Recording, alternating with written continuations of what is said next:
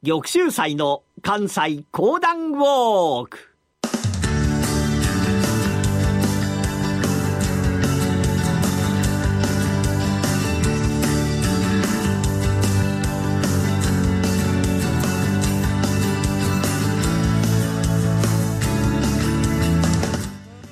玉州祭の関西講談ウォーク。この番組はなにわの講談師玉田玉州祭さんにこれまで歩いてきた歴史上の人物や出来事にゆかりの深い関西のさまざまな土地をご紹介いただきます。今月お届けするのは安政南海地震の津波から多くの住民を救った浜口五両のお話。今回は稲村の日の舞台広村での幼少期のお話です。それではこの後玉州斎さんにご登場いただきましょう。ラジオ日経ポッドキャスト。過去に放送した番組の一部やポッドキャスト限定の番組を iPod などの MP3 プレイヤーでいつでもどこでもお聞きいただけます。詳しくはラジオ日経ホームページの右上にあるポッドキャストのアイコンからアクセス。皆さんおはようございます。講談師の玉田玉秀斎です。えー、講談。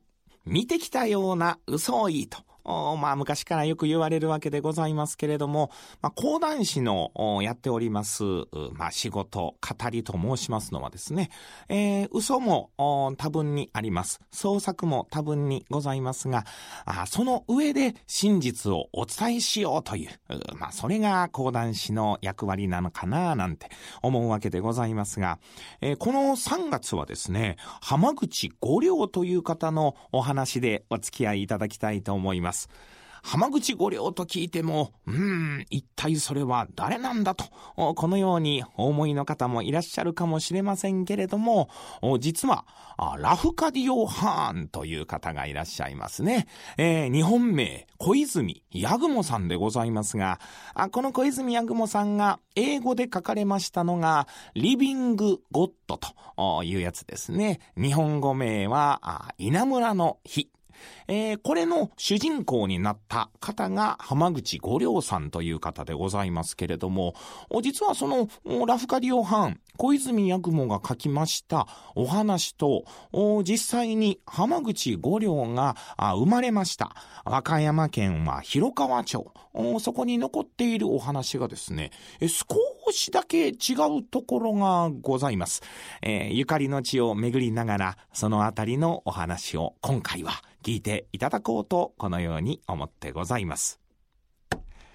さて、このラフカディオ・ハン、小泉八雲が書きましたリビング・ゴッド稲村の日。それの主人公浜口五両がお生まれになりましたのが、時は1820年、広村でございます。ほんぎゃーほんぎゃー元気な元気な男の子。まあ、家はと申しますと、元禄時代から醤油を作っております大きな大きな家。まあ、小さな頃から何が好きと言いましてね、まあ、勉強が好きなんでございます。まあ、その当時の勉強と申しますのは、読み書きそろばん。それだけではございません。やはり大きな大きな家でございますから、勉強もしっかりさせる。論語まで覚えさせたそうでございます。死、曰くというやつでございますね。さあ、12歳の時でございますが、なんと、この浜口五両、ご本家の後付きとなりました。もともとは文家に生まれた方でございますが、いろいろあってご本家を継ぐことになった。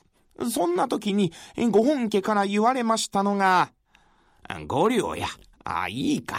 あ、この浜口家には、あ、実は家訓、家訓というものがある。お前は、あ、それは何かわかるかあ、あの、私、まだ存じ上げておりませんが、浜口五両が答えますと、んそしたらこれだけは、あ、しっかりと覚えておくようにな。主人といえども、少年時代に遊び暮らすことを許さずというものじゃ。あ、お前はまだ12歳。まだまだ遊びたいこともあるかもしれぬがな。遊んでいてはならん。やはりしっかりと、しっかりと勉学に励み、また商いを学び、そして武道に励めるときには励まなければいけない。わかりましてございます。そして、えもう一つじゃ。自ら困難に立ち向かう態度を養うということじゃ。やはり人間というものは、安きに流れてしまうもの。目の前に困難があれば、嫌だ嫌だと思うて後回しにする。しまいにも見て見ないふりをする。それではいけない。目の前に困難があれば、それに向かって立ち向かう。それが浜口家じゃ。わかりましてございます。必ず、必ず目の前に困難が現れた時には、それに立ち向かって参ります。うん、それでよろしい。そして最後にもう一つ。人を率いる道理を得るということじゃ。は、人を率いる道理。そう。人を率いる道理。つまり人の上に立つ。人の上に立つためには、あ、何のために立つのか、何のためにそれをするのか、何のためにこのようなことをしたのか、すべて道理というものが必要じゃ。道理がちゃんと相手に伝われば、下の者は必ずついてくる。人を率いる道理を得るというのは、そういうことじゃ。あこれは、決して忘れてはいかんぞ。わかりましてございますと。さあ、この家に伝わってございました、決まり事、家計というもの通りに、浜口五両は生活をしていくのでございました。なんと、浜口家に雇われてございました、デッチと共に寝食を共にする。ああ、今日も眠たいな。と思いながら浜口五両が張っと目を覚ましますと、もう隣ではデッチ連中が支度を始めてございます。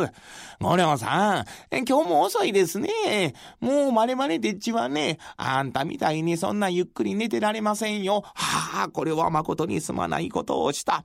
五両がバッと立ち上がりますと、すぐに用意をばいたしまして、デッチと同じく一緒に働き出した。これが一日二日三日四日と続いて参りますと、ついにはデッチよりもと目を早く覚ませまして、おーい、デッチドン、早く起きなさいよ。早く起きないと、旦那様から叱られますよ。はあ、はあ、まさかあんたの方が早く起きるとはな。これは誠に申し訳ございません。私も急いで行きますから。朝早くみんなが目を覚まします。まあ、五両さんが頑張るんですから、デッチさん連中も一生懸命頑張る。一生懸命拭き掃除をし、一生懸命掃き掃除をし、パタパタパタパタパタパタパタパタ、一生懸命働き出した。家の中が一気に活気づいてまいりました。さあ、主の方も喜びます。ご両を本家に招いてよかった。あ、これでこの浜口家も安泰じゃ。このように思うたわけでございます。しかしながら浜口五両、これだけで終わるような男ではございませんでした。この浜口五両、この後どうなるのか、非常に楽しみなところでございますが、実は浜口五両が生まれました場所、和歌山県広川町には、この浜口五両のゆかりの地というのがたくさん残ってございます。東浜口家住宅というのが和歌山県の指定の文化財として残ってございます。こちらの方では浜口五両が実際に生活をしたと、このように言われてございます。さあ、この浜口五両さん、実は皆様もご存知のあの有名な醤油屋さんを大きくされた方なんでございますが、さあ、どんな方なんでございましょうか？浜口五良さん、この後の人生は、また次週のお楽しみ。本日皆様にお話を聞いていただきましたのは、講談師の玉田玉秀祭でございました。どうもありがとうございました。虎ノ門医学セミナー、より良い地域連携医療を目指して、高度先進医療機関である虎ノ門病院の医師などが、医療の動向から身近な病気の治療、予防などを幅広く解説します。虎ノ門医学セミナーは毎週木曜日夜9時30分、好評放送中。まもなく東日本大震災から6年が経とうとしています。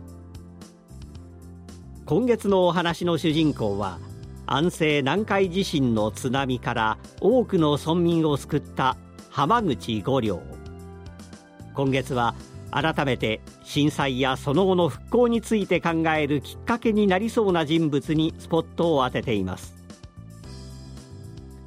浜口五両が生まれ育ったのは紀伊の国有田郡広村。現在の和歌山県有田郡広川町です。五両の邸宅は現在浜口五両記念館として公開されています。この記念館は浜口五両に関わる展示が行われているほか町の施設として障害学習やボランティア活動などの拠点にもなっています。展示スペースでは五両の生い立ちから晩年までを模型や文章などでたどることができ今日の講談でご紹介のあった浜口家の家訓つまり家訓を見ることもできます。この浜口御陵記念館から200メートルほど離れた場所には講談にも登場した東浜口家住宅がありその本座敷には勝海舟が書いたと伝わる書も飾られています。隣の東浜口公園は桜をはじめ四季折々の木々を配置した日本庭園になっており安政の津波跡を記した石碑も立っています。浜口御陵記念館と津波防災教育センターからなる稲村の火の館は JR 湯浅駅から歩いて15分ほどです。最寄りの湯浅駅までは大阪の JR 天王寺駅から特急列車を使えば1時間半弱で到着です。詳しくは番組ホームページをご覧ください。玉州祭の関西講談ウォーク。来週は浜口五両らが創設した学びや耐久者をウォークします。どうぞお楽しみに。